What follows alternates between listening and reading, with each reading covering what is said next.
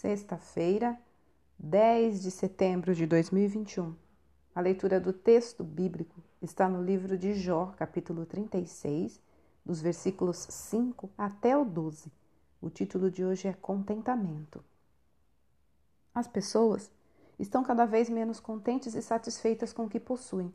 Sempre querem mais, desejam a vida do vizinho e não percebem como deixam de viver e aproveitar o presente, a família e as conquistas. Ter mais não é sinônimo de sucesso ou alegria. O verdadeiro contentamento é intrínseco ao ser e não ao ter. Conheço pessoas que compraram tudo o que desejaram e não são tão felizes e satisfeitas. Da mesma forma, conheço famílias simples, plenamente realizadas com o pouco que possuem e por desfrutar disto em união. É preciso lembrar que um veículo antigo nos leva ao mesmo lugar que o carro do ano. Um cachorro-quente alimenta assim como o caviar. A água de qualquer praia salgada como a de Fernando de Noronha. Muitos só não aproveitam a sua vida porque querem viver a dos outros. Nunca estão contentes com o que têm e por isso esquecem que as oportunidades vão embora e só lhes restará o que tiverem. Felicidade é um estado e não um bem material.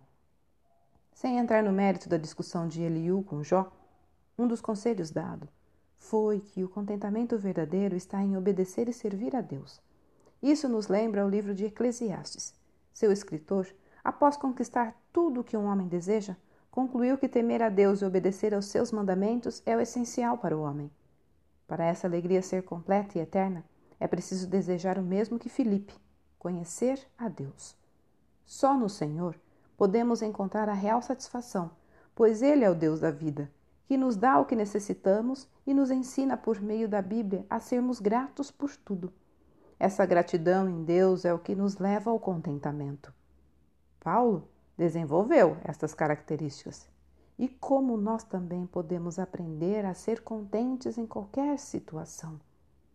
Olha, contenta-se aquele que serve a Deus e é grato por isso. Texto retirado do presente diário da Rádio Transmundial, edição 24.